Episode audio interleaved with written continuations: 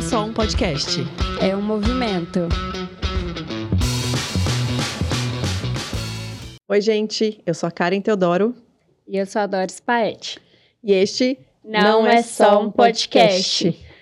No episódio de hoje, a gente vai falar sobre Deus, caráter de Deus, quem é Deus, como conhecer a Deus. Mas antes de apresentar o nosso convidado, eu quero dar um recado para você. Se esse podcast chegou até você, é porque muito provavelmente tem uma mensagem, uma informação que vai mudar a sua visão de mundo, a sua forma de pensar e de viver. Então, pausa aqui, é, aproveita para se inscrever no nosso canal, é, curtir, é, ativar o sininho para que esse, esse, conteúdo chegue a mais pessoas. Compartilhe com os amiguinhos. Compartilhe também com as pessoas que você ama, porque com certeza vai ser é, edificante, né? E o nosso convidado de hoje é o Matheus Augusto. Ele foi nosso professor no Centro de Treinamento Bíblico Rema. É, eu falo, Matheus, que eu visualizo a sua mente como um HD celestial com uma mega capacidade de armazenamento. Gente, vocês não têm noção da, do conhecimento que o Mateus tem sobre a Bíblia, sobre a palavra. Durante os sete dias, né, Doris, que hum. a gente teve aula com ele, é, uma colega quantificou quantas vezes ele citou a Bíblia de cabeça. Foram mais, mais de 300, 300 vezes. Você e lembra assim, é, o valor exato que ela falou lá? Acho que 319. É. 326, eu acho, alguma coisa assim. assim. E é. eu, eu falei, gente, o Matheus deve ter uns 175 anos para ter tanto conhecimento acumulado, mas é. ele só tem 30. 30 anos. só 30. A gente Mateus chama ele de. Augusto. É, é, tem alunos lá do Rema que você chama você, professor, de Bíblia ambulante, porque. Foram 319. Olha, ó, 319. Matheus Augusto, muito obrigada por ter aceito o nosso convite, para a gente compartilhar uma parcelinha do que você sabe é, sobre Deus, com quem está buscando, né? E também com quem não está buscando. Sim. Essa palavra chegou até você. É porque ela é para você. Sim né? Bem-vindo, obrigada pelo coração disponível. Quer falar um pouco sobre você, se apresentar?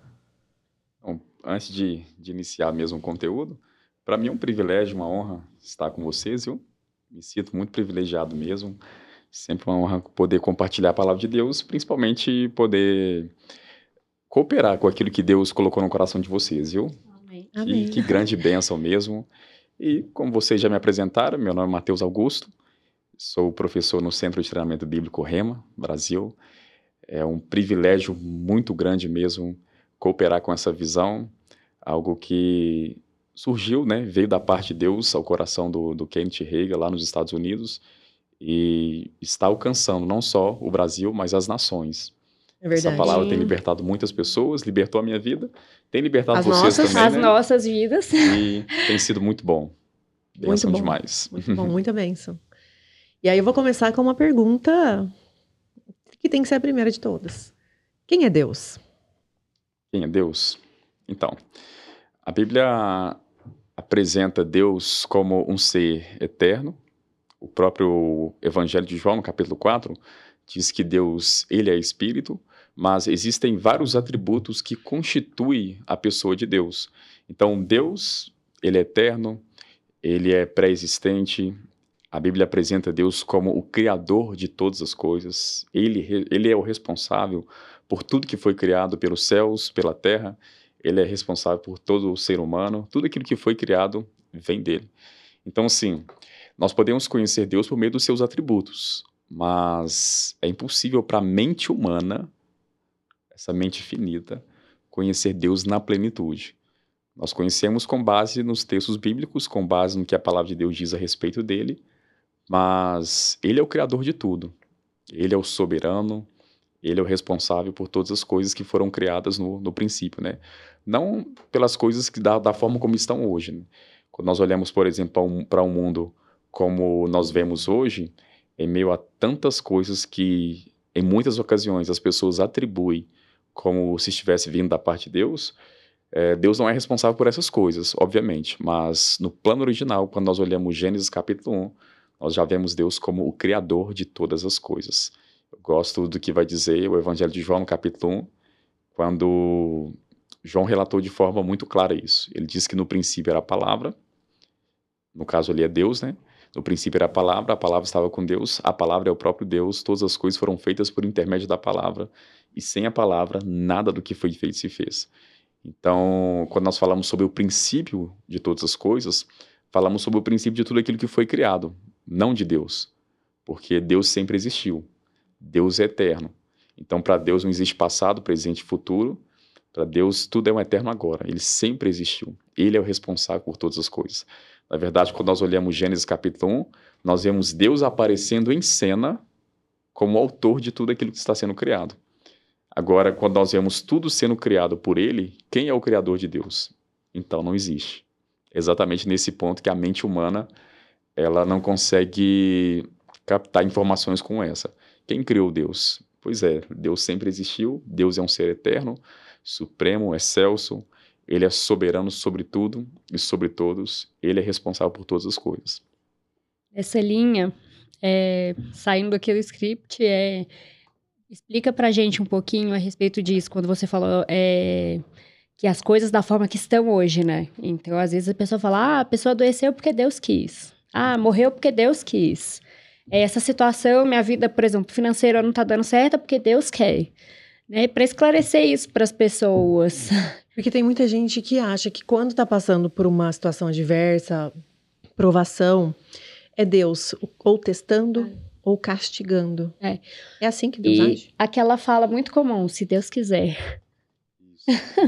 então, a questão é que se não, se não houver, na verdade, uma interpretação correta das escrituras, pode se chegar a tal tipo de pensamento, né? Esse pensamento, ele, ele não é de agora, de colocar a culpa em Deus por tudo aquilo que acontece. Nós chamamos isso de a síndrome de Adão. Isso entrou desde o momento que o homem pecou e se separou de Deus. No capítulo 3 de Gênesis, nós vemos que imediatamente após o pecado entrar no mundo, após o pecado entrar no mundo. Observe quanta coisa mudou de lá para cá, né? Porque de Adão até Abraão são aproximadamente dois mil anos. De Abraão até Cristo, aproximadamente mais dois mil anos. De Cristo aos nossos dias, aproximadamente mais dois mil anos. Então são aproximadamente seis mil anos que o pecado entrou no mundo e, consequentemente, o conhecimento sobre Deus foi comprometido. E por que, que eu estou enfatizando isso? Porque se no momento que o pecado entrou no mundo, o homem já passou a ter um conhecimento errado a respeito de Deus, uma opinião errada a respeito dele. Imagina o que aconteceu de lá para cá. É interessante que quando o homem peca e se separa de Deus, ele diz o seguinte: foi a mulher que tu me destes que fez isso. Auto, auto, aí para Adão, né? Exatamente. Então, em, uma, em uma, uma única frase, em uma única declaração, ele colocou a culpa tanto na mulher como em Deus. Ele disse que o que estava acontecendo com ele estava acontecendo porque foi Deus que quis assim, entre aspas, né? Porque foi Deus que concedeu ao homem a mulher. Então, na mente de Adão, a culpa é de Deus. Só que o que aconteceu ali é que Eva foi enganada. Nós vemos isso na carta a Timóteo, Paulo falando sobre isso. Eva foi enganada e levou ambos, né? Adão e Eva ao pecado. E quem fez isso foi Satanás. A Bíblia declara de forma muito clara, no início ali de Gênesis capítulo 3, quando nós vemos Satanás entrando com ensinos e conceitos errados a respeito de Deus. Então, através desse falso ensino de Satanás, da serpente, ele enganou Eva, levou ambos ao pecado, morreram espiritualmente e eles perderam a lucidez espiritual. Então, eles pensam que o que está acontecendo aconteceu porque é culpa de Deus. É culpa de Deus. E é exatamente isso que acontece. Por exemplo, se nós orarmos para uma pessoa para receber cura, por exemplo, se está com alguma enfermidade, se nós entrarmos em um hospital, a maior parte das pessoas dirão que estão ali porque é a vontade de Deus. É Deus que quer que a pessoa esteja em tal condição, então está ali porque é a vontade de Deus. As pessoas nunca mencionam que Satanás está por trás das enfermidades. Nunca mencionam isso sempre é Deus. Por quê? Porque isso entrou lá no início. Quando o homem pecou, se separou de Deus, ele perdeu a lucidez espiritual. Então, qualquer ato sobrenatural, tudo que acontece na terra, é Deus.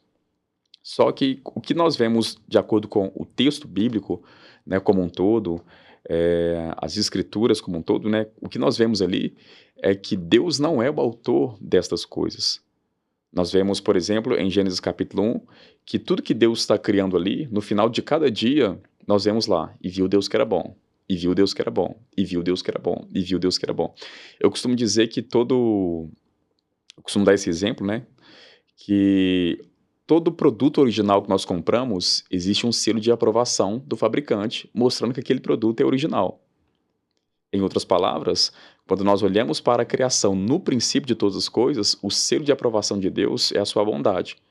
Então, tudo que é bom vem da parte de Deus. Não está escrito lá, criou Deus, pois, a doença, criou Deus, pois, a enfermidade, criou Deus, pois, o câncer, criou Deus, pois, problemas na coluna, criou Deus, pois, terremoto, maremoto. Isso não está escrito lá. Não está escrito.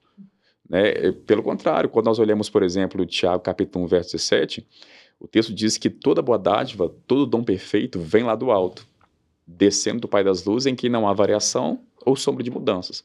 Então, Tiago sabe que tudo que é bom vem da parte de Deus, só que Deus entregou a terra nas mãos do homem. Nós vemos isso, por exemplo, não só em Gênesis capítulo 1, né? São vários textos, não dá para a gente entrar neles aqui. Mas não só em Gênesis capítulo 1, Gênesis capítulo 2, como outros textos bíblicos. Salmo 115, verso 16, por exemplo, o texto diz que o mais alto céu são do Senhor, mas a terra ele confiou aos homens. Ele deu aos filhos dos homens. Então ele confiou a terra nas mãos do homem. E ele diz para o homem: domine. Então, o homem era responsável pela terra que Deus criou. Então, quando nós vemos o homem ali sendo responsável por todas as coisas, é tão interessante que quem dá nome aos animais é o homem. É o homem.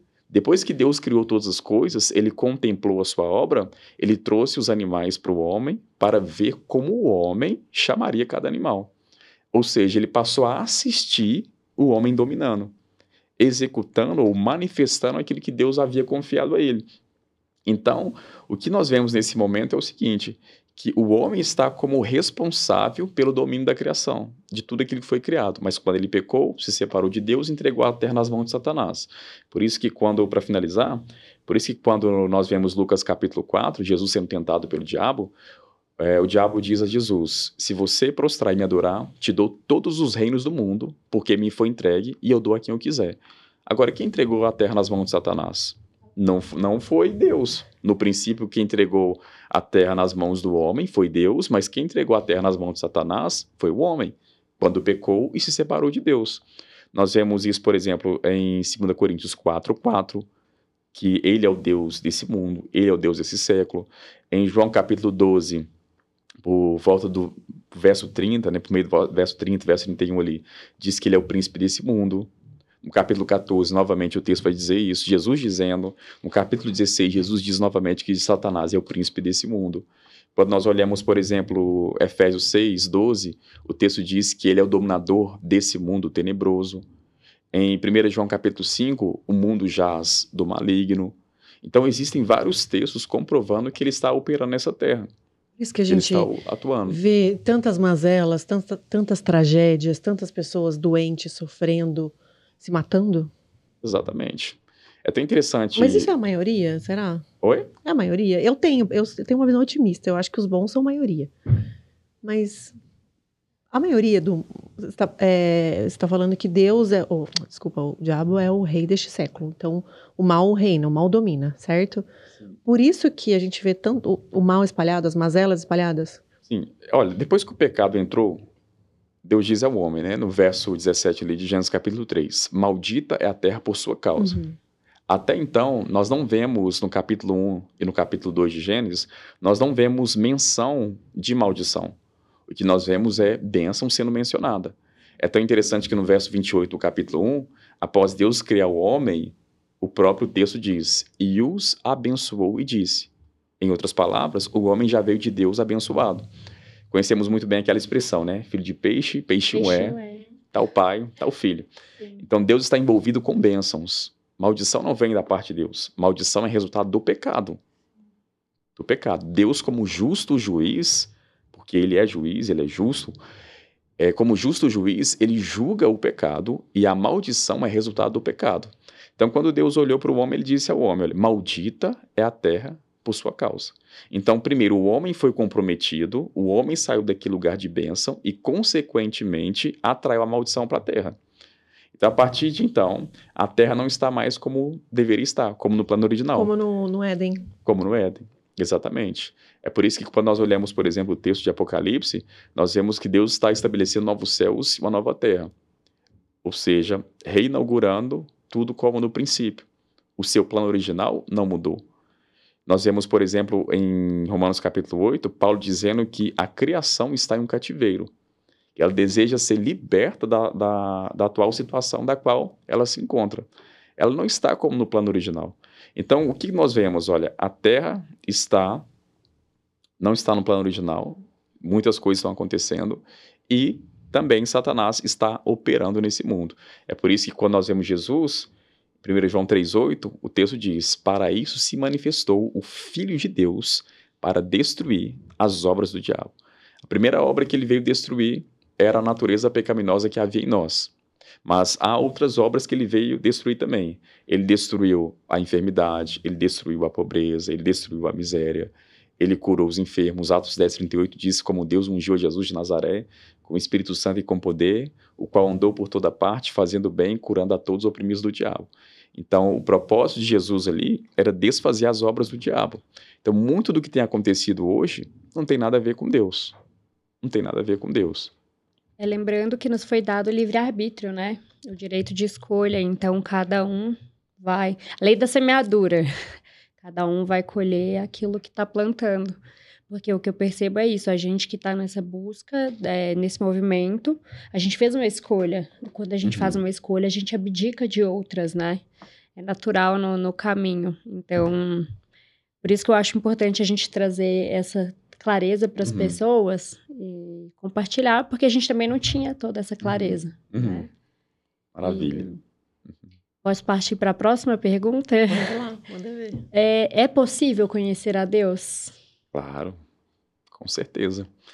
Na verdade, quando nós vemos, por exemplo, Atos capítulo 17, a partir do verso 24 ali até o verso 27, o texto bíblico, primeiro no verso 24, né, vai demonstrar na pregação de, de Paulo ali em Atenas, ele diz que Deus é responsável por toda a criação. Foi ele que, quem criou todas as coisas, ele é o soberano sobre tudo e sobre todos. Nós vemos ali o texto dizendo, na, na pregação de Paulo, Paulo disse que de um só, uma clara referência a Adão, ele fez toda a raça humana. Toda a raça humana. Aí no verso 27, ele demonstra o propósito pelo qual nós fomos criados para buscarem a Deus. Para buscar. Então, nosso propósito primário, nosso propósito inicial e principal é buscar a Deus. Aos Efésios, capítulo 1, Paulo ensinou que nós fomos criados para o louvor da glória de Deus. Então, nós fomos criados para buscar ao Senhor. Se não fosse possível conhecê-lo, com certeza ele não teria nos criado para buscá-lo.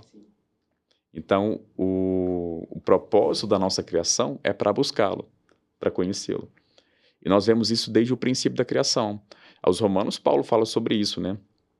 No capítulo 1, a partir do verso 18, Paulo fala sobre ah, o fato de Deus, desde o princípio, por meio das coisas que foram criadas, ele dá testemunho de si mesmo, por meio de tudo aquilo que foi criado. Então, desde o princípio da criação, do, no princípio de todas as coisas, Deus nunca deixou de dar testemunho de si mesmo. Então, os atributos invisíveis de Deus, a sua soberania, o seu, seu eterno poder, claramente são percebidos por meio das coisas que foram criadas. Então, desde o princípio, Deus dá testemunho de si mesmo. Quando nós olhamos Salmos 19, o texto bíblico diz que um dia anuncia o outro dia. Então, o dia, uma noite, a outra noite. Então, o que nós vemos no texto bíblico ali é que um dia mesmo que não há palavras, ele está anunciando a glória de Deus. A criação anuncia a glória de Deus. A criação não manifesta na plenitude quem é Deus, mas mostra a assinatura do Criador. Uhum. Mostra a assinatura do, do, Criador. Da mesma forma que a obra de arte de, de um artista não mostra na plenitude o autor, mas é uma comprovação de que alguém é responsável por aquilo. Então, mostra a identidade do autor. Então, nós chamamos isso de revelação geral. Revelação geral. Deus sempre deu testemunho de si mesmo. Mas tem uma revelação especial. que é a própria palavra de Deus. É possível nós conhecermos a Deus por meio da sua palavra, é possível nós conhecermos a Deus por meio do nosso Senhor Jesus, que deu uma revelação especial a respeito de quem é Deus, e também por meio do Espírito Santo que nos foi concedido. Porque sendo nós criados à imagem e semelhança de Deus, nós podemos conhecê-lo, porque coisas espirituais se discernem espiritualmente. É a forma como nós conhecemos a Deus, a partir do nosso próprio coração. Lindo, uau. Uhum. É, e nós aprendemos também que nós somos espírito, possuímos uma alma e habitamos um corpo, né? E isso vem desde a criação. Uhum.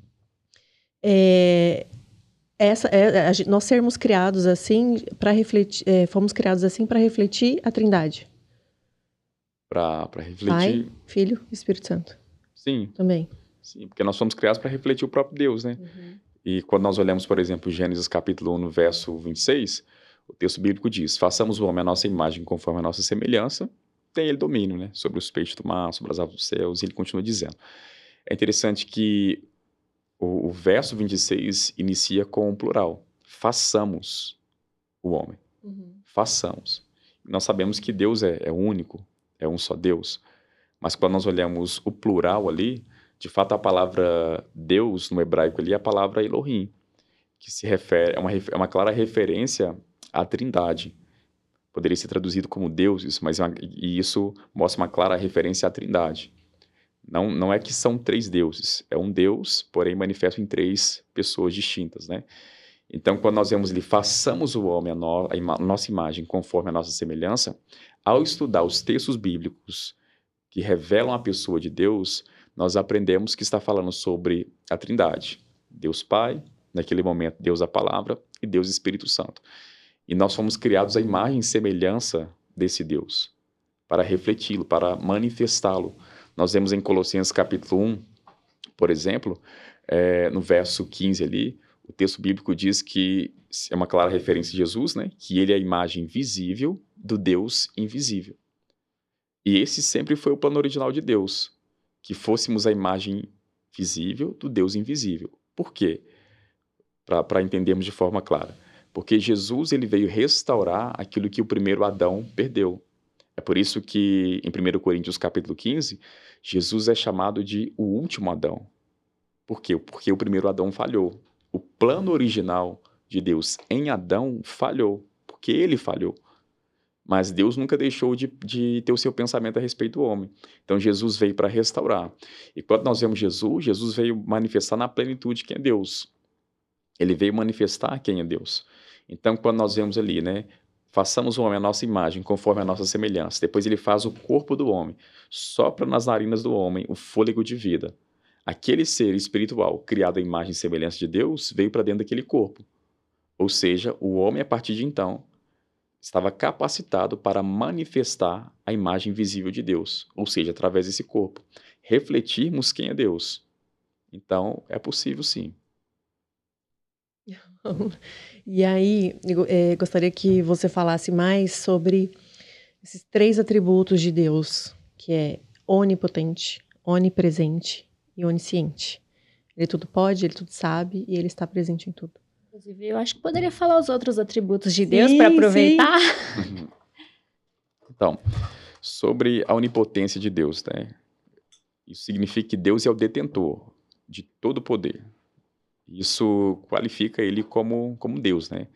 É um atributo incomunicável. Ou seja, ele não distribuiu isso com o ser humano. Ele não distribuiu esses, esse atributo ou esses atributos com o ser humano. Tem certos atributos que sim, que são comunicáveis, outros não. A onipotência de Deus, a onipotência, na verdade, é um dos atributos que Deus não comunicou. É, onipotência significa que Deus é o detentor de todo o poder, de todo o poder. Então, nele tem a capacidade, o poder de fazer todas as coisas. Ele tem o poder para isso. Mas todos os, todos os seus atributos operam por meio de outros atributos. Ou seja, além de operar por meio de outros atributos, opera também por meio da palavra. Então, Deus não vai usar da onipotência para fazer algo que esteja incoerente com o seu caráter, que, que seja incoerente com os outros atributos que ele tem. O seu poder entra em operação em concordância com os outros atributos, porque um dos atributos de Deus é perfeição. Então, nenhum atributo de Deus, nenhum atributo se sobrepõe ao outro. Todos estão no mesmo nível. Deus é tanto amor como é bondoso, Deus é tanto amor como é justo. Então, todos os atributos de Deus operam em concordância.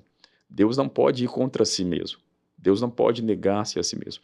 Então, essa onipotência de Deus, o fato de Deus ser o todo-poderoso, ter todo o poder, isso mostra que Deus é a fonte de tudo isso, mas isso não significa que, pelo fato dele ser a fonte de tudo isso, que ele vai fazer com esse poder algo que seja incoerente com os outros atributos, que seja incoerente com a sua palavra.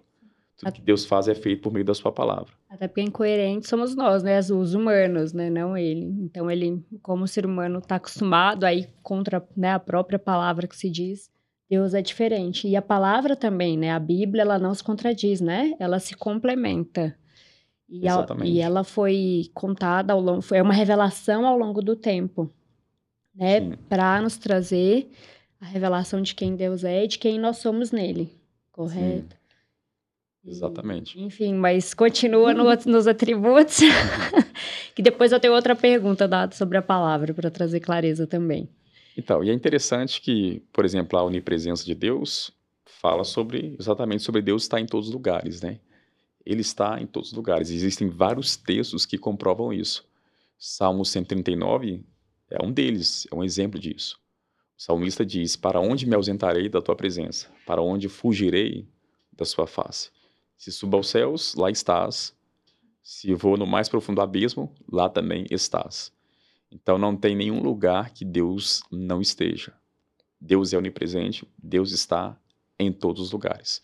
Só que devemos fazer uma distinção entre Deus está em um lugar e ele está se manifestando naquele lugar. Então, é, não estou dizendo que Deus está em concordância com tudo aquilo que está acontecendo nos lugares. O que eu estou dizendo é que Ele está em todos os lugares. Não existe lugar algum que Deus não esteja. Então, isso fala sobre a grandeza de Deus. A onisciência fala sobre o fato de Deus ser o detentor de todo conhecimento, toda sabedoria. Tudo aquilo que nós operamos é uma fagulha do conhecimento de Deus, da sabedoria de Deus. O que o ser humano tem, e muitos rejeitam, por exemplo, o conhecimento de Deus, rejeitam Deus, rejeitam nosso Senhor Jesus, Paulo chama isso de loucura, porque o que nós temos é uma fagulha de um conhecimento que foi concedido por Deus. Foi dado por Deus. Essa capacidade que, que há no homem foi concedida por Deus. Então é apenas uma fagulha. E muitos, por se apoiarem nesse conhecimento, é, rejeitam o conhecimento de Deus. Deus é onisciente. Não há nada que ele não saiba.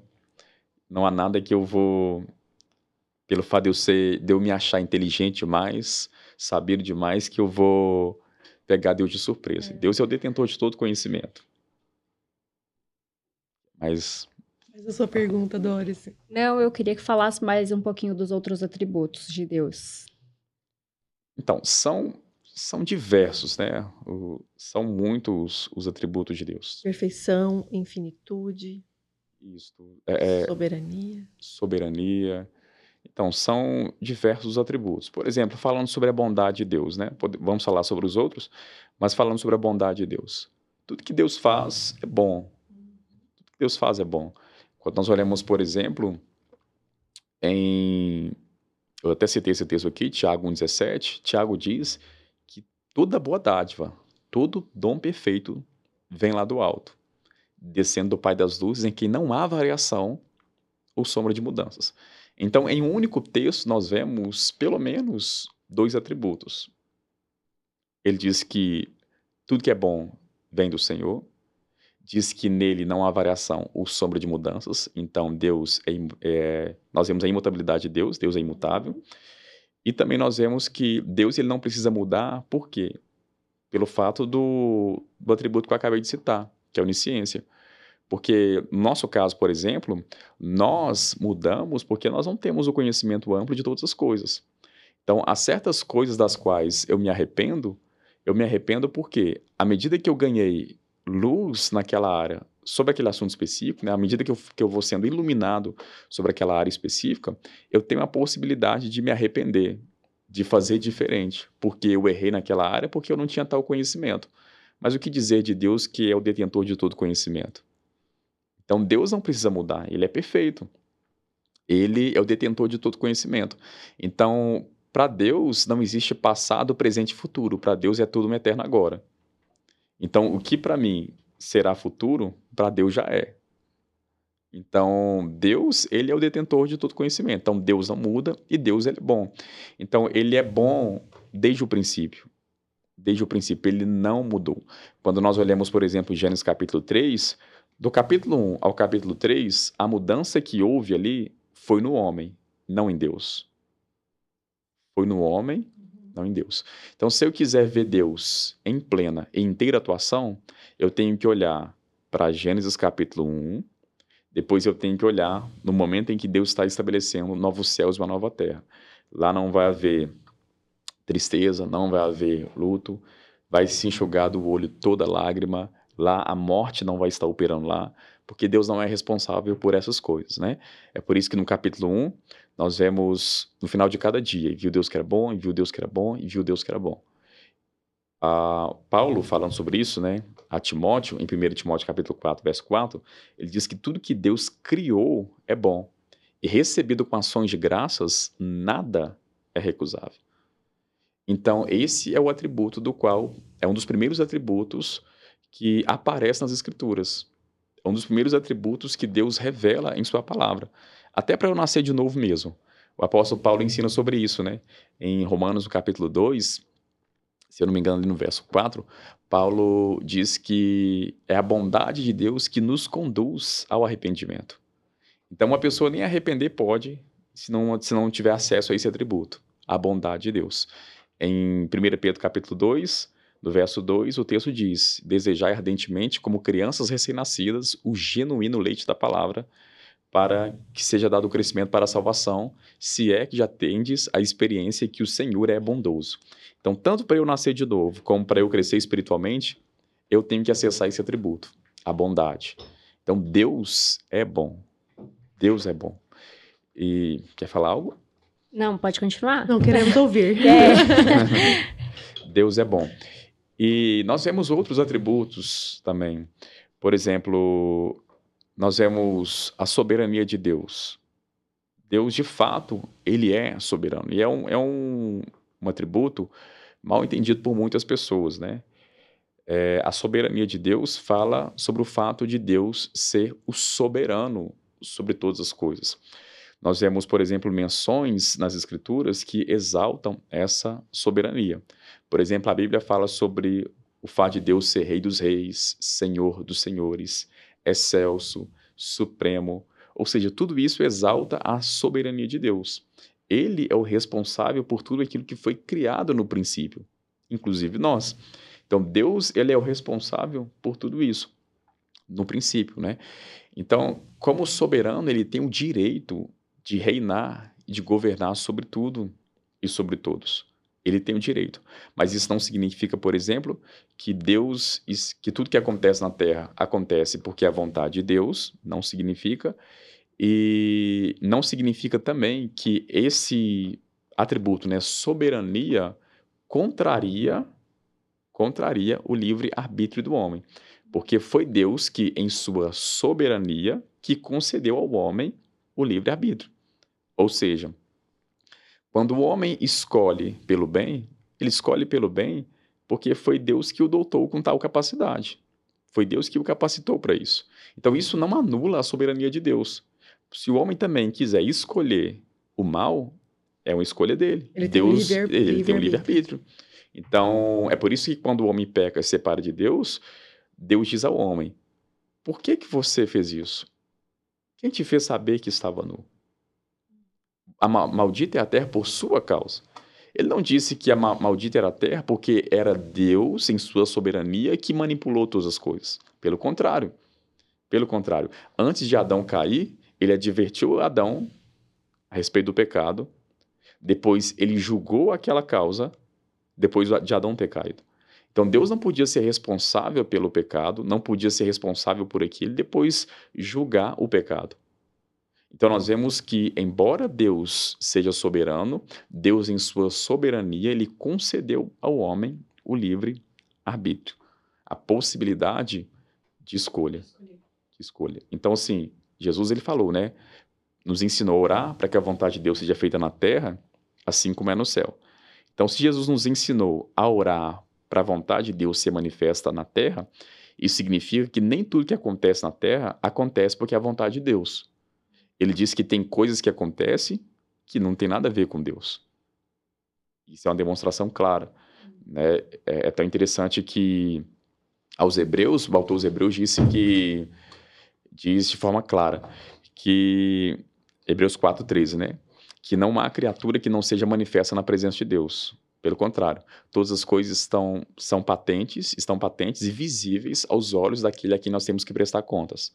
Ou seja, se pelo fato de Deus ser soberano, ele estivesse controlando as minhas escolhas, eu ia prestar contas de quê? se ele, se ele em sua soberania estivesse manipulando todas as coisas. Então nós vemos que não são só um texto, alguns textos, né? Tem vários outros textos que mostram isso, que isso não anula a soberania de Deus, pelo contrário, é uma comprovação. Uhum. Da mesma forma como, por exemplo, o dono de uma empresa, ele em sua soberania, ele em sua soberania no, no caso, o dono daquela empresa, né, o responsável por aquela empresa, ele em sua soberania, ele contrata pessoas específicas para tarefas específicas. E delega, né? Delega. Delega. delega. Isso, isso não anula o fato dele ser o dono da empresa. Pelo contrário, é só uma comprovação.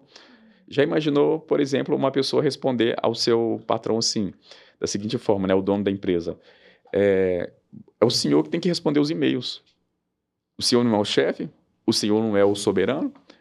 de, o dono da empresa poderia dizer, justamente pelo fato de eu ser o chefe, de eu ser, de eu ser o dono da empresa, de ser o soberano, que eu é que estabeleço as minhas atuações e eu estabeleço as funções aqui.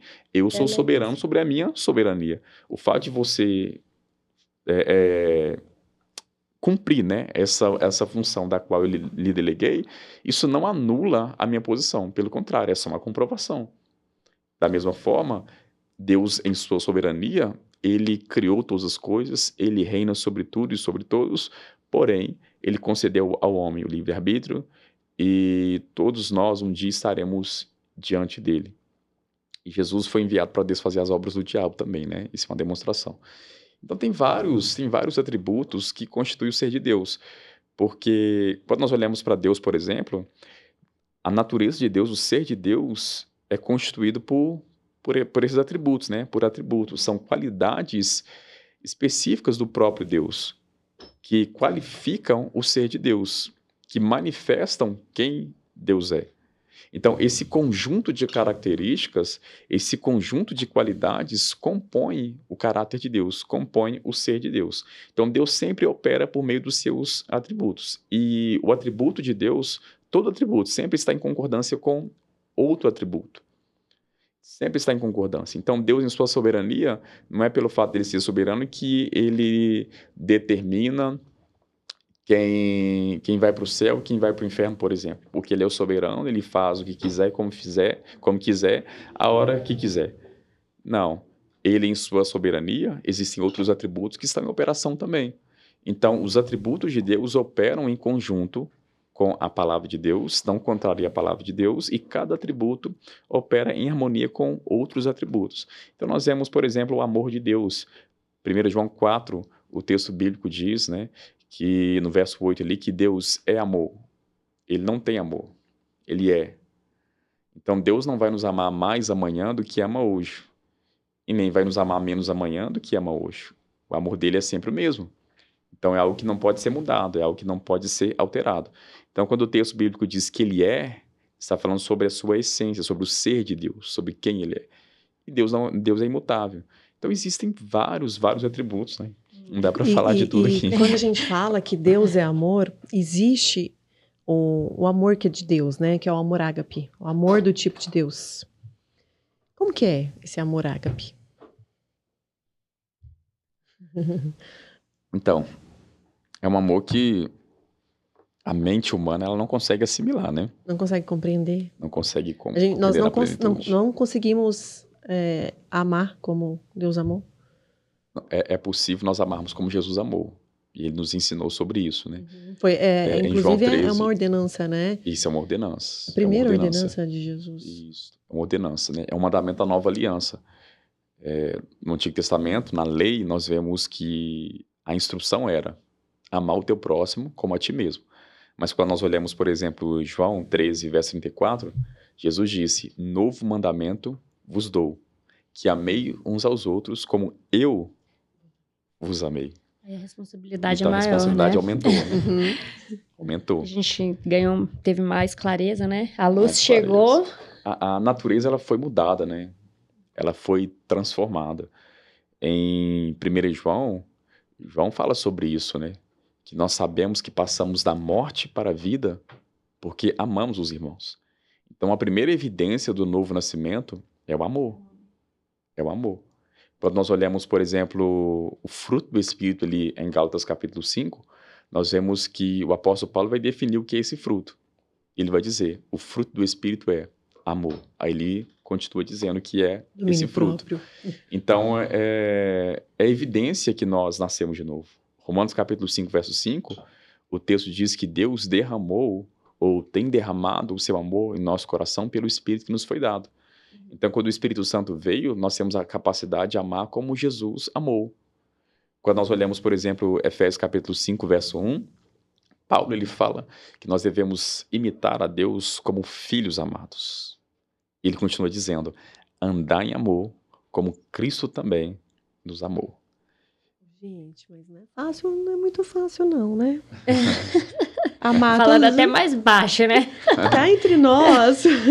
A gente está aqui para refinar. Pra aprender. É, Seguindo eu, os passos do, do, eu, do, nosso grande mestre, eu né? acho que é o que, é o que sempre é falado para a gente no Rema, né? É, o conhecimento vai chegando e a gente vai sendo trabalhado. E você mesmo falou isso para mim, né? Sim é um dia de cada vez. Então, a gente vai dando o nosso melhor com o que a gente tem. Hoje, algumas coisas são bem difíceis, mas se a gente continuar nesse movimento, uhum. daqui a um tempo não vai, não vai Quando ser difícil. Quando Jesus voltar, a gente vai estar tá só... Preparadas.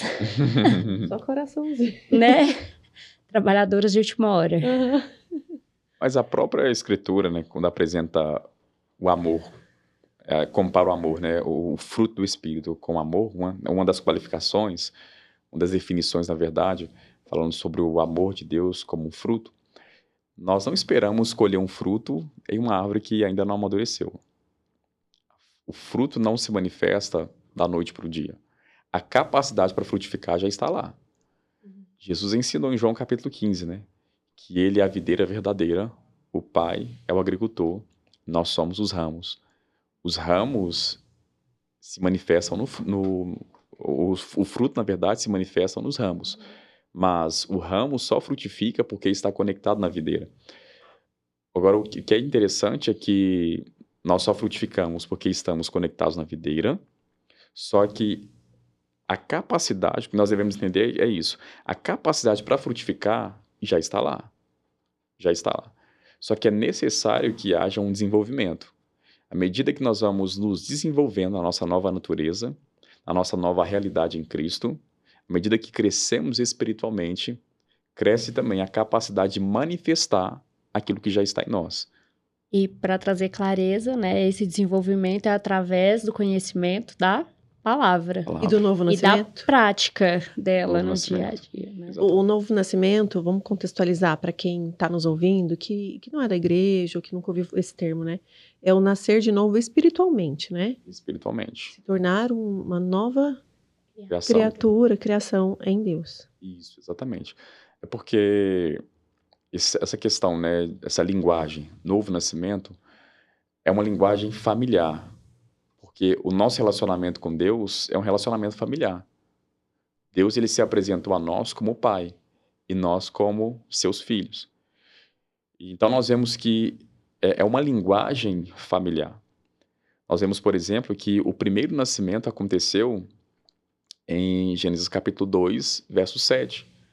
O texto bíblico diz que Deus formou o corpo do homem, né? Formou o homem do pó da terra, uma clara referência ao corpo dele, e soprou-lhe nas narinas o fôlego de vida, e o homem passou a ser alma vivente. Então, olha que interessante. No verso 26, Deus disse: Façamos o homem à nossa imagem conforme a nossa semelhança.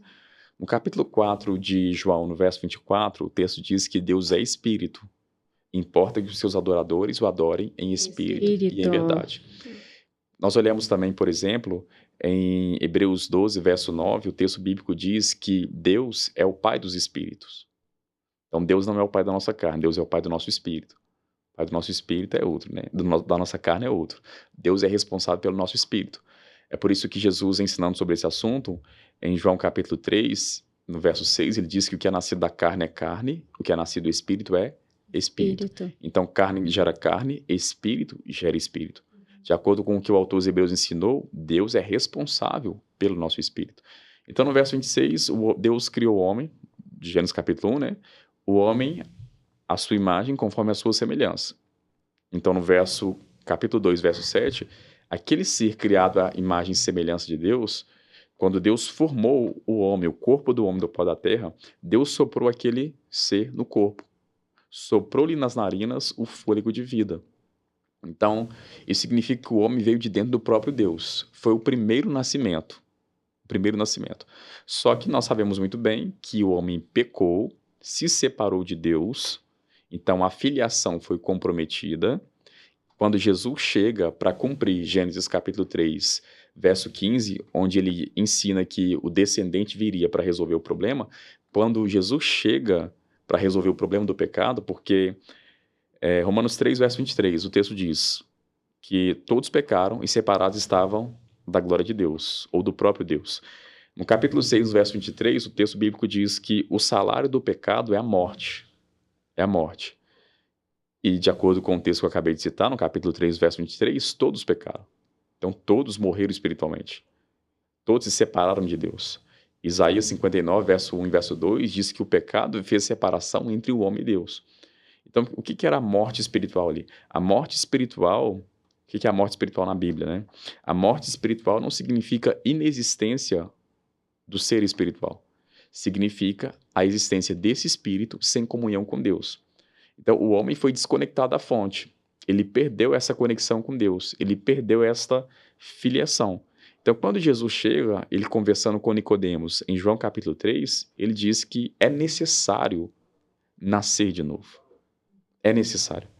É interessante isso, porque ele diz que para entrar no reino é necessário nascendo novamente. Por que, que ele fala isso? Ele diz isso quando nós, nós entendemos quando nós olhamos o todo das Escrituras, né? A Bíblia como um todo.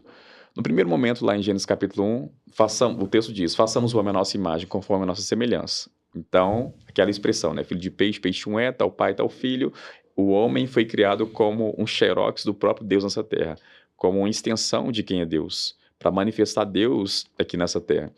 Então nós vemos, façamos o homem a nossa imagem conforme a nossa semelhança, nascimento espiritual. Quando ele diz, tenha ele domínio, domínio, quando nós lembramos domínio, né, ele fala domínio sobre todas as coisas, quando nós lembramos de domínio, lembramos de reino.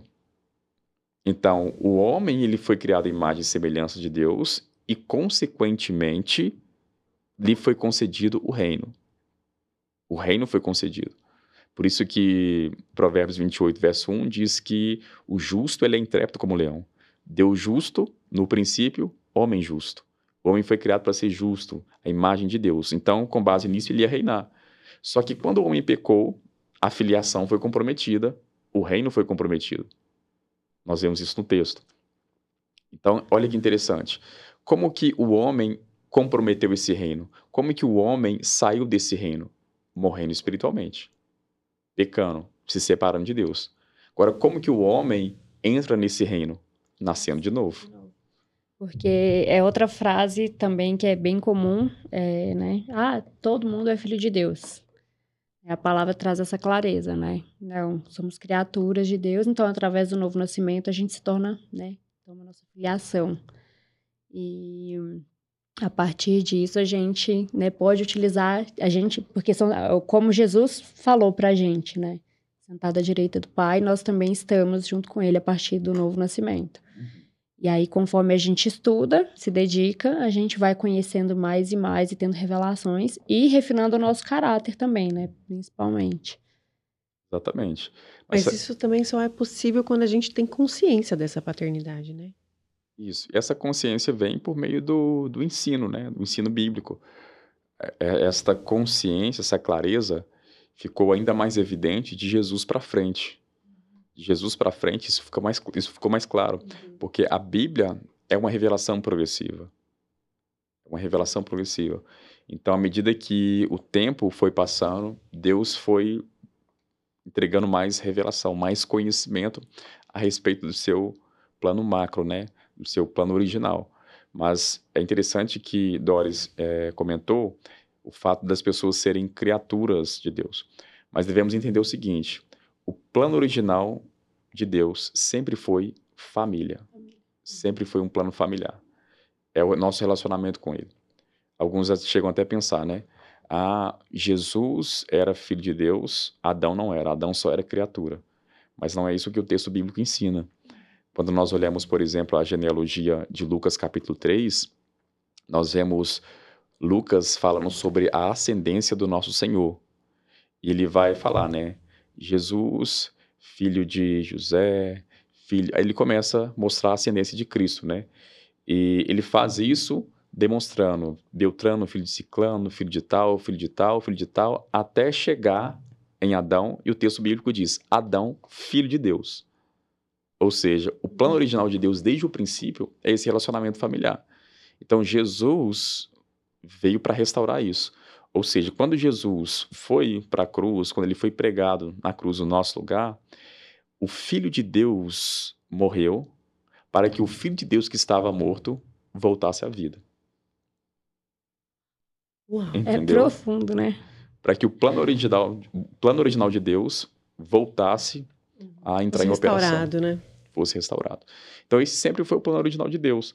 Quando Jesus veio ao mundo, esse mundo estava comprometido, porque nós conhecemos muito bem o texto, né? O texto mais conhecido das Escrituras, João 3, verso 16. Porque Deus amou o mundo de tal maneira que deu seu único filho para que todo aquele que nele crê não pereça, mas tenha a vida eterna. Então, o texto faz uma distinção clara entre o filho, no singular, com o mundo. Faz uma distinção. Porque na condição da qual os homens estavam, a filiação foi comprometida. Mas o desejo de Deus era de restaurar aquilo que ele estabeleceu no princípio. É por isso que o mesmo João que escreveu João capítulo 3, verso 16, é o mesmo apóstolo João que escreveu 1 João capítulo 3, verso 1, onde ele diz: Vede com grande, vede com grande amor nos tem concedido o Pai, a ponto de sermos chamados filhos de Deus. E de fato, somos filhos de Deus. Por esta razão, o mundo não nos conhece, porquanto não conheceu a Ele mesmo. Então, ele mostra que esse amor que nos foi concedido em Cristo, o Filho único, nos deu o poder de sermos feitos filhos de Deus, como diz João capítulo 1, verso 12 foi-nos concedido esta filiação. Porque Jesus veio como um filho único, mas o seu maior desejo, ou o desejo principal, era de se tornar o primogênito entre muitos irmãos. Uau! É, eu estava revisando o material ontem e eu vi uma frase que, que eu anotei lá, que eu anoto quase tudo que eu consigo. E minha mão não é mais rápida, senão eu anotaria mais coisas. E uma das coisas que eu vi é, né, impossível a gente falar em autoconhecimento, né? Eu me conhecer se eu não conheço ao pai. Se eu não sei quem o pai é, é impossível eu saber quem eu sou, né? Quais são as minhas, capacita minhas capacidades e o que eu tenho garantido nele. Isso, falei assim, nossa, isso é muito, é muito forte. Porque é o que a gente falou anteriormente, né? Autoconhecimento, autoconhecimento, autoconhecimento. Mas como eu vou me conhecer se eu não sei quem é o meu criador, aquele que me criou e para que ele me criou? Porque hoje a gente vive numa sociedade, e pela qual eu passei grande parte da minha vida nela, de que eu estava aqui para cumprir o meu, pro, meu propósito, ego, carne, uhum. entendeu? Tipo, ganhar dinheiro, me aperfeiçoar profissionalmente. E não para honrar o pai, aquele que me trouxe aqui.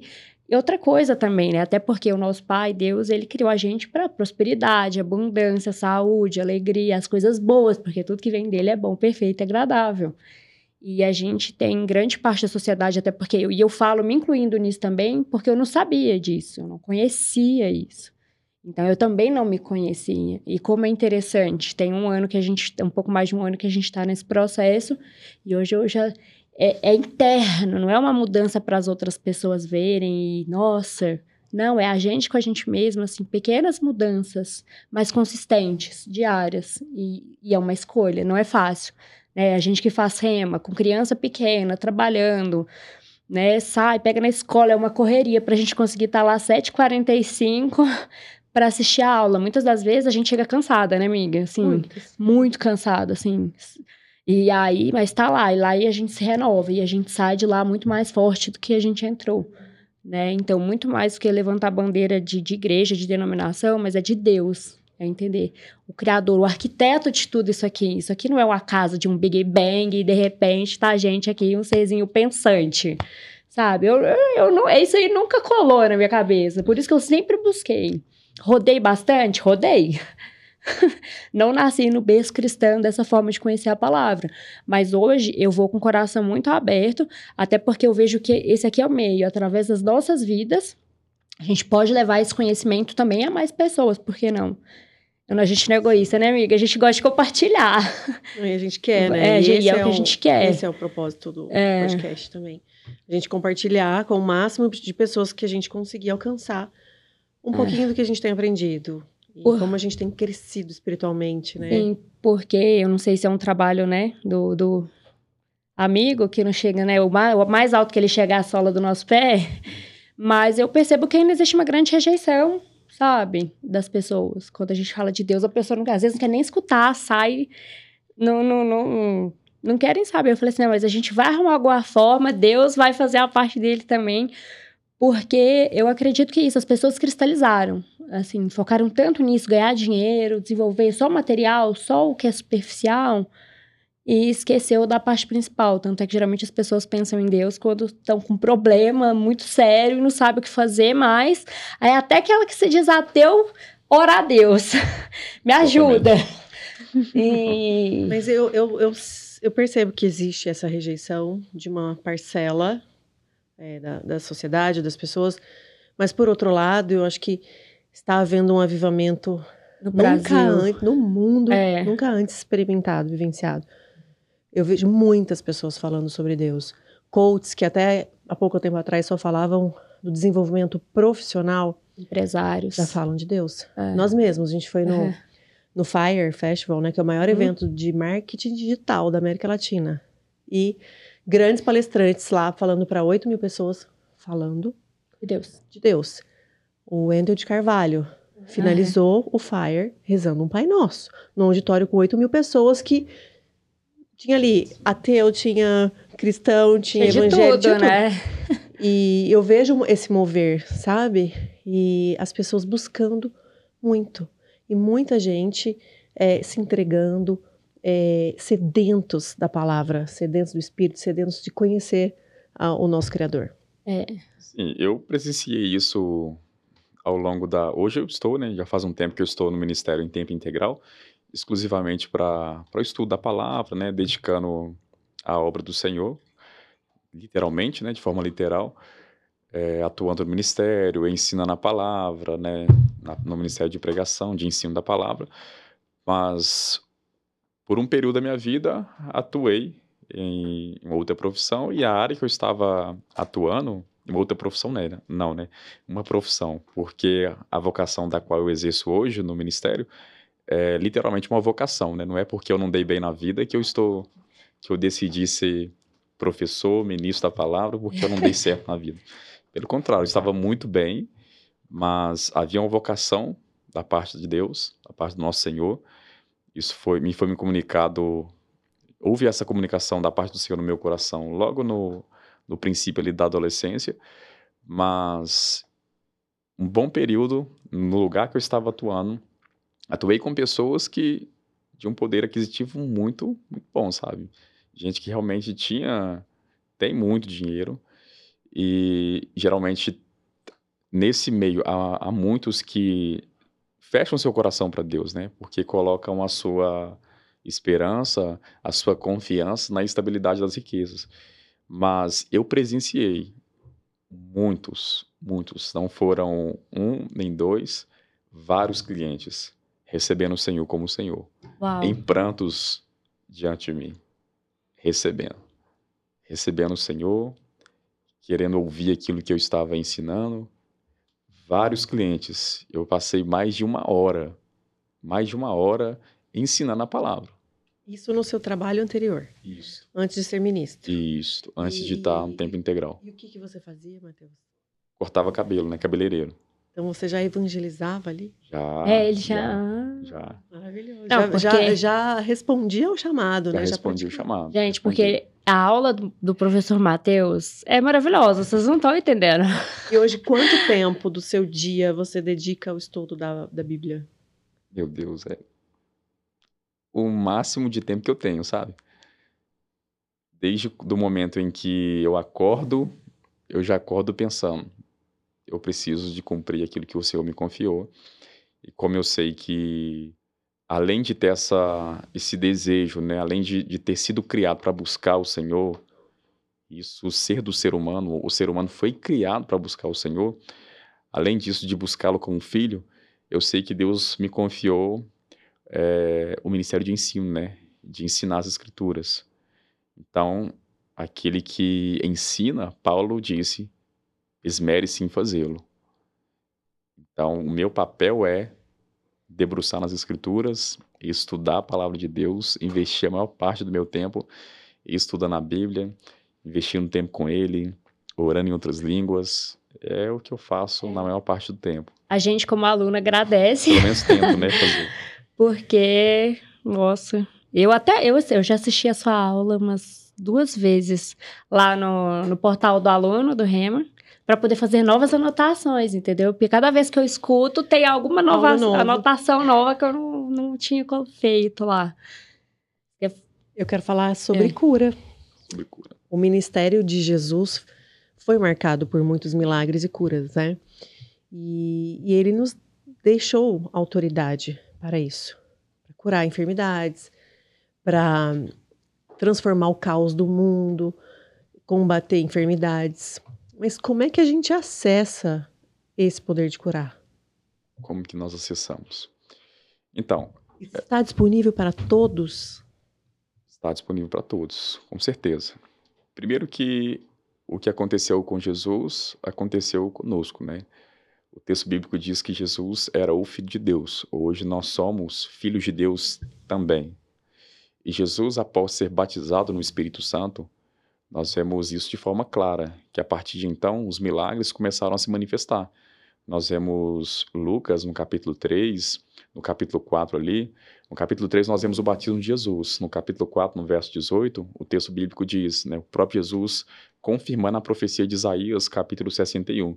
Ele diz que o Espírito do Senhor Deus estava sobre ele, porque ungiu para pregar o evangelho aos pobres, recuperação da vista dos cegos, falando de cura, né, de milagres, e proclamar o ano aceitável do Senhor. Então, a partir do momento em que ele foi ungido pelo Espírito de Deus, no capítulo 3, depois ele vai para o deserto, passou 40 dias eh, em jejum, e o texto bíblico diz que ele volta do deserto no poder do Espírito. E a partir de então os milagres começam a acontecer. Nós vemos Atos 10, 38, como Deus ungiu a Jesus de Nazaré com o Espírito Santo e com poder, andou por toda parte fazendo bem e curando a todos os oprimidos do diabo, porque Deus era com ele. Então, a partir do momento que Jesus foi ungido, foi-lhe concedido poder para curar, operar milagres. Nós vemos o próprio Jesus falando sobre isso em Mateus capítulo 12, quando as autoridades começaram a rejeitar Jesus como o Filho de Deus, ou rejeitaram o testemunho que o Espírito Santo estava dando a respeito de Deus por meio de Jesus, né, através de Jesus, nós vemos o próprio Jesus dizendo que o que ele estava fazendo, os milagres que ele estava operando, eram milagres que eram operados pelo Espírito de Deus que estava nele. E se o Espírito de Deus estava operando esses certos milagres, porque nos é chegado o reino de Deus. Então, o próprio Jesus reconheceu que o Espírito Santo estava operando nele. Nós vemos também que em João capítulo 14, nós vemos Jesus dizendo no verso 12 que aquele que crê nele fará as mesmas obras que ele fez e obras maiores fará. Quando nós olhamos os evangelhos, o que Jesus operou, uma das obras que Jesus fez foi curar os enfermos. Foi operar milagres. Curar aqueles que estavam doentes. Nós vemos que o ministério de Jesus, tanto em Mateus capítulo 4, verso 23, como Mateus 9, verso 35, nós vemos que o ministério de Jesus consistia em ensinar, pregar e curar. Então, cura faz parte do ministério de Jesus.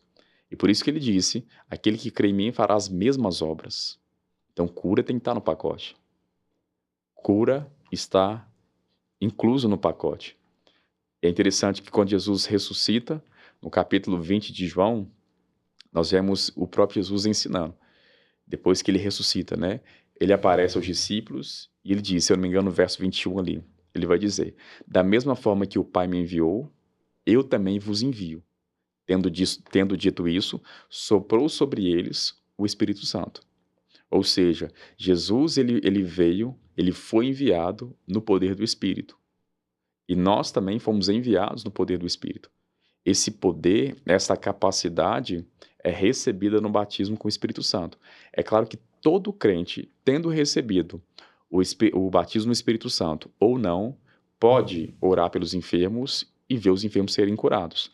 Porque em Marcos capítulo 16, a partir do verso 15, Jesus vai ensinar: ide por todo mundo e pregar o evangelho a toda criatura.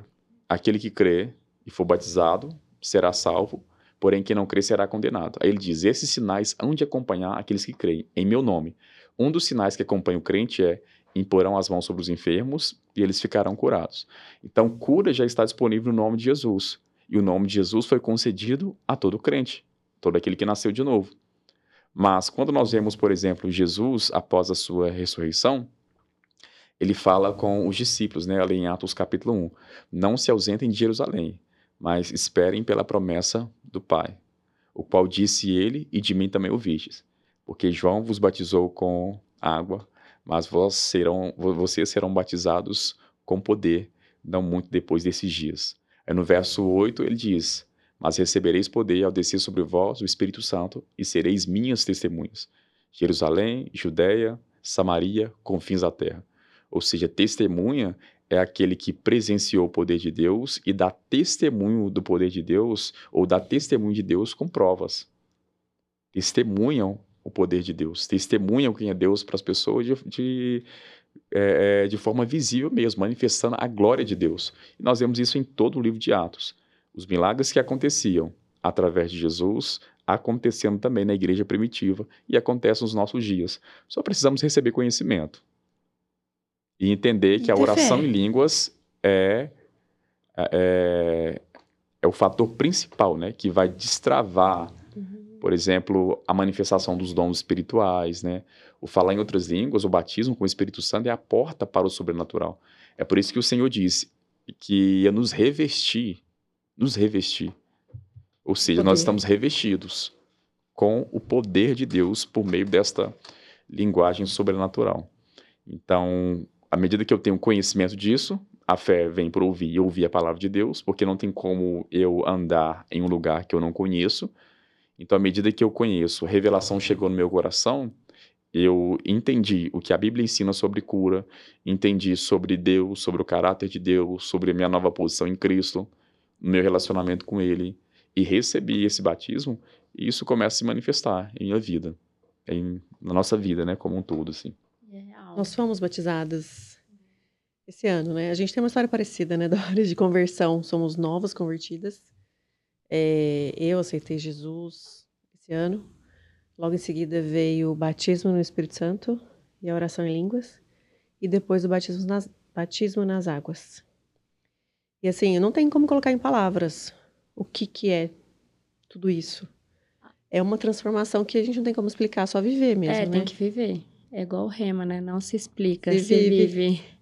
E é outra coisa também, né, que a vida do cristão, né, de pessoas que, que buscam e desenvolvem, ter uma vida como das outras pessoas, né? No mundo tereis aflições, mas mantenham, né, com bom ânimo. Então a gente tem que persistir, porque o fato de a gente nascer de novo, a gente fazer todos esses movimentos, conhecer a Deus, relacionar, um relacionamento de intimidade, é, não é uma vida perfeita, né? Nós somos tratados no caminho, mas não temos uma vida perfeita. Exatamente. Simplesmente pelo fato de nós estarmos em um mundo que foi corrompido, né, por causa do pecado. Uhum. O mundo não está no seu plano original e o crente estar nesse mundo é ter que nadar contra a maré. É uma Só- contracultura, né, o É, cristianismo. co- é, É por isso que Paulo, escrevendo aos Romanos, no capítulo 12, ele ensina para nós não nos conformarmos com este mundo, com este século, mas nos transformar pela renovação né, da nossa mente, para que, poda- para que possamos experimentar a boa, agradável e perfeita vontade de Deus. Eu amo esse versículo. Então ele disse que o sistema desse mundo vai na contramão do nosso Deus, né? Na verdade, a gente está na via certa, né? Na via, via correta, a única. Exatamente. Então, apesar de, de- da gente se sentir na contramão, porque E, e estar nesse mundo, como eu disse, né, principalmente em Cristo, como eu disse, é, é- estamos na contramão desse mundo, né? E Jesus ensinou. Você acabou de citar o versículo de João 16. É interessante que ele ensinou sobre isso, né? Ele fala que nesse mundo nós temos aflições, mas tem de bom ânimo e eu venci o mundo. Olha que interessante. O texto bíblico está dizendo, nesse mundo. Então, se nós estamos nesse mundo, é bíblico ter aflições. O que não é bíblico é perder o bom ânimo. Isso. No momento que eu perco o bom ânimo, isso não é a propósito do evangelho. E estar em um mundo onde tem aflições e ter bom ânimo, isso só está disponível no evangelho. Não existe nenhum outro lugar que isso está disponível. Ter bom ânimo em meio às aflições só está disponível na obra do nosso Senhor. Porque o que ele ensina é que nós podemos ter bom ânimo não é pelo que fizemos ou deixamos de fazer, mas é porque ele venceu o mundo. Ele venceu o mundo. Então as, circunstan- as circunstâncias virão, as provações virão, acontecerão, as coisas ruins acontecem nesse mundo, mas nós temos o nosso novo posicionamento em Cristo, temos autoridade nele e podemos viver a vida cristã, né, como Jesus viveu. É, Estamos no caminho, né? É. Buscando. E uma forma de estreitar o relacionamento com Deus e se, se tornar mais sensível às direções do Espírito Santo é fazendo o jejum, né? O jejum espiritual. É, fala pra gente um pouco mais do que, que é o jejum e como fazer. como fazer? então, é, o jejum é abstinência de, de alimentos né, para propósitos espirituais. É assim que a Bíblia apresenta o jejum. É literalmente não comer para propósitos espirituais. Existe o, o, o jejum total, que é o jejum tanto de. a pessoa jejuar tanto do, da comida, né, do alimento sólido, como também bebida. Então a pessoa não vai comer nem beber.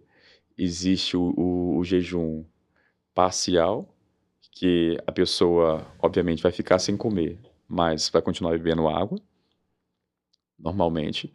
E, na verdade, esse é o jejum normal. O jejum parcial é o jejum do qual você se abstém de certos tipos de alimentos enquanto come outros alimentos, entendeu? Então, tudo isso é para propósito espiritual, para, para aumentar a nossa sensibilidade espiritual.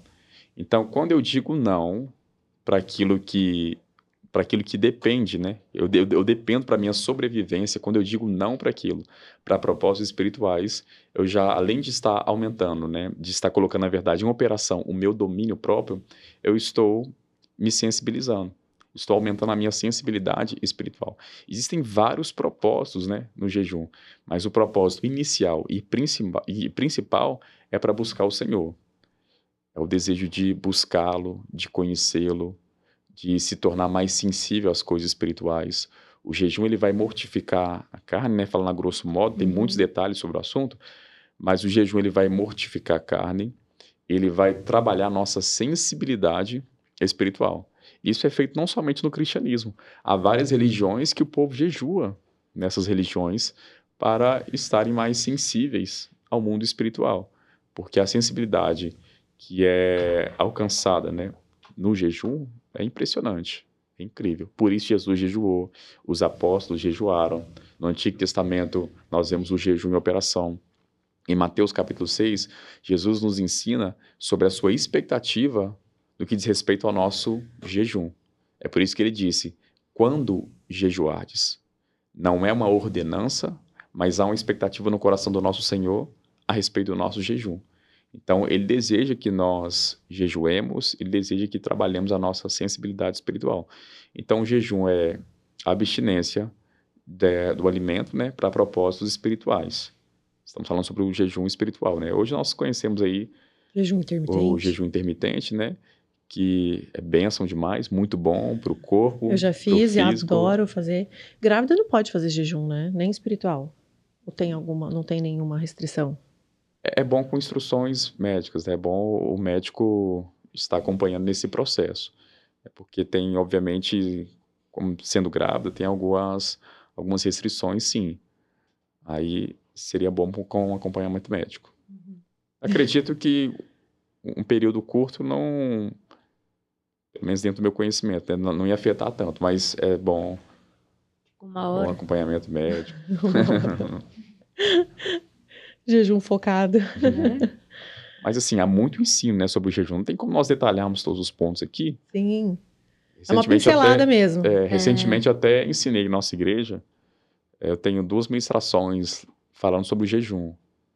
Justamente sobre isso, né? O jejum no Antigo Testamento, no Novo Testamento, se, se o jejum no Novo Testamento é imperativo, né? Se ele é uma ordenança da parte de Deus para jejuarmos, se não, qual é a expectativa do nosso, do nosso Senhor. Trouxe as definições sobre o jejum. Na, na mensagem 2 eu trago a, a prática mesmo do jejum, nós vemos isso na, na, igreja como um todo, os propósitos do jejum. Então tem um ensino lá mais detalhado sobre o assunto. É, eu tenho visto que você gera bastante conteúdo, né? Você usa mais o Instagram? Olha, eu preciso falar a verdade, que gerar conteúdo se no Instagram mesmo, eu estava estava até conversando com a, com a Doris aqui. Eu não tenho muito jeito para isso não, sabe? Às vezes eu até ah, eu em alguns momentos, é, é. em alguns momentos eu comecei a gerar tal. Mas acaba que toma muito tempo, né? Toma muito tempo e eu fico bem focado ali no, no estudo. Mas tem algumas coisas que Deus tem tratado no meu coração. Sim, nós um vamos deixar já. o seu arroba disponível na descrição desse, desse vídeo, né? Para as pessoas acompanharem, porque tem tem ali muito conhecimento compartilhado uhum. que vale a pena, com vídeos mais curtos, né? Que, que dá para ter um panorama, assim, do que, que é cada assunto. Isso, desse. o que eu compartilho que eu costumo fazer é usar o áudio das igrejas das quais isso eu ministro. Não, não uso todos os vídeos, não uso vídeos, na verdade, porque nem todo lugar tem uma estrutura de vídeo legal, né, uhum. para para transmitir. Então eu uso o áudio e todos os áudios vai acabam indo pro pro uhum. Spotify. É tem muito áudio para colocar lá ainda, é, tem então... pouco ainda, mas os áudios estão indo para lá. Precisa compartilhar com o mundo, né? É, nós vamos deixar aqui, vamos deixar na, na descrição as suas, suas redes, né? A gente está se aproximando do fim. Ah, não. Eu tô Mas... com mais umas 50 perguntas aqui na minha cabeça. Ai, a gente pode marcar outro episódio. Não, com certeza, tá? já tá convidado. Já vai sair daqui com outro convite. Mas antes disso, eu ainda tenho mais duas perguntas para fazer. Sim. É, a primeira, quem é o Mateus, em essência? além dos papéis que você desempenha? Matheus, nossa, é difícil é. responder essa, hein? Todo mundo fala isso. Eu também ia falar se me perguntar. Nossa, é bem difícil. Além do, dos papéis, é isso? Uhum. Então, eu sou uma pessoa caseira, sou bem caseiro, gosto muito de, do conforto da minha casa, embora às vezes tenha as viagens, né? E há essa chama no meu coração do, do ministério itinerante, de abençoar o corpo de Cristo com, com o ensino da palavra. Mas eu gosto de, de ficar em casa, passar o tempo estudando, orando, passar, ficar lá com a minha esposa. Eu gosto de ficar em casa. Sou caseiro. Assim, ah, é difícil, é difícil definir assim. É um filho de Deus. Filho de Deus. Um filho amado. um filho amado. E é isso aí, eu, eu, eu acho que é nesse, nesse meio mesmo é difícil falar eu, da gente mesmo. Eu queria acrescentar uma, uma pergunta, eu juro que é vai, é uma só. Manda, tá, eu vou tentar, tá? Se tiver outra muito importante, eu vou fazer também. É, o que você diria para alguém, para encorajar alguém a estudar a palavra, conhecer a palavra? Né? A gente conhece várias pessoas que são cristãs também, mas que não Ainda, ainda não fizeram rema. E, mas então... e a então gente conhecendo mais, né, estudando mais a Bíblia, a gente entende que lá é um manual de instruções para a vida. Isso. Lá tem tudo. Que que... Gostei da sua pergunta, amiga. Muito. Então, acho que vocês deram a resposta aí, né? porque assim, é, não é porque eu sou professor, né, no, no Rema, mas eu digo que o Rema é um divisor de águas. Eu defino a minha vida antes do rema e depois do rema. Eu não estou, leva eu não estou levantando aqui nenhuma placa, eu não estou falando sobre a instituição em si, embora eu reconheça que, que a mão de Deus está sobre tudo aquilo que foi estabelecido. Estou falando sobre a palavra que é ensinada com tanta clareza ali. A unção que está sobre é essa escola. Sim, até é porque... É um abrir de olhos. É. E até porque basta um pouquinho de ensino errado para estragar uma vida inteira, né? Exatamente. Então a importância de você estudar com seriedade, conhecer, mas a seriedade não é algo pesado, né? A palavra é leve. É, é, é alegria. Deus quer se revelar através da sua palavra e a gente só vai conseguir ter essa revelação, né? Porque tem a revelação geral e a revelação de Deus para o meu, por exemplo, para Dores, que é o meu chamado uhum. específico. Uhum. E eu só vou saber disso se eu estiver dentro da palavra, vivendo, não só conhecendo, indo nas aulas do Rema, tirando notas boas, porque eu estou tirando notas ótimas. Eu também tirei é. 10 na sua, na sua tirei prova. Tirei 10 também. então, assim, mas de colocar isso em prática, esse refinamento, entendendo que não é do dia para noite que a gente vai falhar, que a gente vai errar, mas é persistir né? Porque a gente, como aluna do Rema, e a gente está falando isso consistentemente aqui no podcast, a gente está levantando bandeira para o rema. É. Porque, de fato, a gente ainda está na 11 matéria, mas a gente já vê diferença. O que a gente cresceu espiritualmente nesse ano, é, o que a gente expandiu né, é, da consciência assim, sobre, sobre tudo, o que, o que a nossa mente renovou, o que o nosso espírito. Nossa, não, não tem como colocar em palavras. É, às vezes eu fico buscando palavras, sabe? Para falar com as pessoas assim, às vezes não vem a palavra. Por isso que nós definimos da seguinte forma, né? Rema não, não se, se, explica, explica rema se vive. Mas é interessante. Faça né? rema, gente. Faça rema. Procure o rema é aí, aí, na sua cidade. Mas é Depois é conta pra gente. que em Salmo 119, eu, no verso 105, né, o texto bíblico diz que lâmpada para os nossos pés e luz para os nossos caminhos é a palavra. Então a palavra, ela projeta luz, ela lança luz, ela é a própria luz no nosso caminho. Mas quando fala sobre luz para, para os nossos pés, né, lâmpada para os nossos pés luz para os nossos caminhos, está falando sobre a palavra iluminando tanto o nosso hoje como o nosso amanhã. Se existe alguma área na nossa vida que está em trevas, a única forma de nós recebermos iluminação para essa área é por meio da palavra. E ela é lâmpada para os nossos pés, para agora, e para o nosso caminho. Mas ela só vai iluminar o nosso amanhã se iluminar o nosso hoje. Então, à medida que eu, que eu sou exposto à palavra de Deus, como diz o verso 130 né, do, do, do capítulo 119, é, dá sabedoria ao simples. A exposição da palavra de Deus, ela dá sabedoria ao simples. Então, à medida que você vai tendo contato, é como se olhar no espelho. Reconhecer o seu plano original. Uhum. Quem você foi realmente criado para ser. Então, assim, por isso que eu digo, é um divisor de águas. É a minha vida antes e depois. E o que você diria para alguém que está no, nos ouvindo ou conhece alguém que não acredita na existência de Deus? Não acredita na existência? Então, os contextos, eles são diversos, né? Que levam as pessoas a não crer em Deus. São, são diversos. Não tem como, por exemplo, trazer uma, uma resposta concreta como se fosse para todo tipo de público, né? Quando nós vemos, por exemplo, a palavra de Deus, os próprio, o próprio evangelho, né, os evangelhos ali, nós vemos que, por exemplo, os evangelhos sinóticos, Mateus, Marcos e Lucas, né? Que falam, que traçam, né? Tratam sobre os mesmos relatos ali da vida de Jesus. Embora eles falam, né, vê no mesmo prisma, traz no mesmo prisma a vida de Jesus, Jesus como o evangelho encarnado, nós vemos que há particularidade em cada escrito. E a particularidade em cada escrito é porque são públicos diferentes que estão recebendo ali no primeiro momento. Então, para cada público, há uma mensagem, há uma forma de aplicar a mensagem. Para cada público vai haver um tipo de, de adaptação.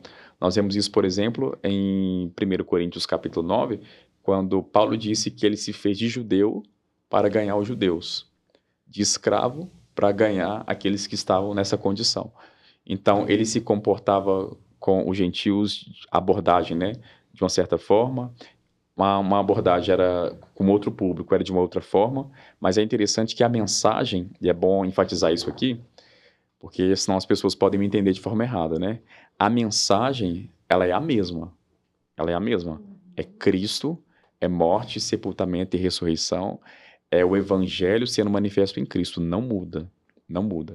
Nós vemos, por exemplo, a mesma mensagem em Atos capítulo 2, Pedro pregando. Em Atos capítulo 10, Pedro na casa de Cornélio, é a mesma mensagem sobre a ressurreição do nosso Senhor, morte, sepultamento e ressurreição. Paulo, ali em Atenas, em Atos capítulo 17, é a mesma mensagem. Paulo, diante das autoridades, é a mesma mensagem. Só que, às vezes, a abordagem transmitindo a mesma mensagem dependia muito do público. Uhum. Entendeu? Por exemplo, Jesus com a mulher samaritana, ele usa do contexto de vida dela para se apresentar como o Messias. Então, ele observa o contexto, observa que, sendo sensível né, ao Espírito Santo, ele observa a pessoa, observa o contexto ali, os dons espirituais entram em operação, a palavra de conhecimento entrou em operação ali, e depois que ele cativou a atenção daquela da mulher samaritana, ele alcançou o coração dela. Porque se você conseguir é, capturar o coração de uma pessoa, você ganha um ouvinte. Então, assim, os contextos, eles são diversos. Particularmente, eu gosto de ouvir a pessoa de ouvir a pessoa, saber o que ela, o que ela pensa, né, sobre o assunto. Já conversei, por exemplo, com, com um ateu, que é aquele tipo de ateu que, que é ateu, mas é um ateu que buscava, lia a Bíblia, inclusive, para provar que Deus não existia. Então, eu, o que ele estava, o que estava acontecendo é que a fé dele estava ofuscada, mas existia um desejo no coração dele de conhecer. Agora já tem gente que decide literalmente rejeitar, negar. Né? negar para esse tipo de pessoa, eu vou o quê? Trabalhar com a intercessão. Porque o apóstolo Paulo ensina em 1 Coríntios, na verdade, 2 Coríntios, é, 2 Coríntios, no capítulo 4, Paulo ensina, no verso 3, que o se o evangelho está encoberto naqueles que se perdem, está encoberto porque Satanás, o Deus desse século, cegou os olhos do entendimento deles. Então, tem pessoas que estão com os seus olhos tampados. Então, a intercessão, a oração, vai preparar a, a, o coração dessas pessoas, né? Vai preparar a terra para receber a semente. Mas, assim, são mensagens específicas, né? O que a mensagem que eu diria para a pessoa, ela não muda. Deus se revelou em Cristo.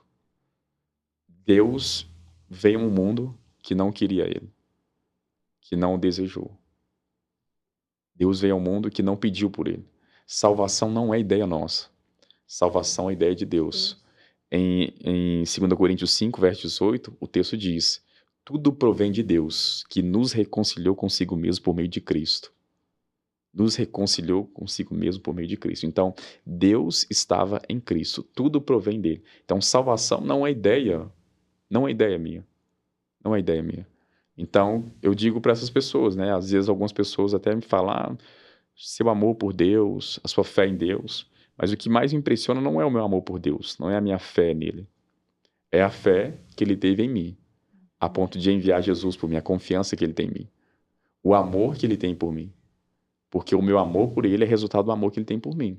Então, tem casos para essas pessoas que os milagres vai trabalhar nessa área os milagres vão entrar em operação, comprovando que Deus está em operação. Mas independentemente se a pessoa crê em Deus ou não, o amor que Deus tem por ela não mudou. Não mudou, continua sendo sempre o mesmo. Deus nos persegue com seu amor. Uau! E com essa mensagem a gente finaliza esse episódio do podcast. A gente Mas quer, já... quer, Queremos muito te agradecer, Matheus, pelo seu coração disponível em prontamente aceitar o nosso convite e vir compartilhar um pouquinho do seu conhecimento. É, como a gente sempre ora, né, Doris, que a nossa mensagem seja maior que o mensageiro, que a gente possa realmente alcançar corações e ajudar as pessoas é, mudarem a forma de, de ver, de enxergar, de, de pensar e melhorar suas vidas, né? Com certeza. Obrigada. Obrigada, prof. Eu que agradeço. Muito obrigado mesmo. Obrigada. Esse tempo aqui foi, foi precioso. Espero que essa mensagem alcance, né? Não tenho dúvida. Não tenho Sim. dúvida. Privilégio. Muito obrigado mesmo por esse Nossa. momento. Nós que agradecemos. E você que escolheu estar aqui com a gente e assistir esse episódio até o final, que chegou até esse final, manda esse episódio para quem você acha que pode se beneficiar de tudo que foi falado aqui, que possa ser exposto à palavra e que possa ser um, algo que possa levar algo que vai edificar alguém. É... Não é só um podcast? É um movimento de transformação, de autorresponsabilidade à luz da palavra. Estamos no YouTube, no Spotify, no Deezer, no Instagram, TikTok e no TikTok. Fiquem com a gente. Até mais. Tchau. Não é só um podcast. É um movimento.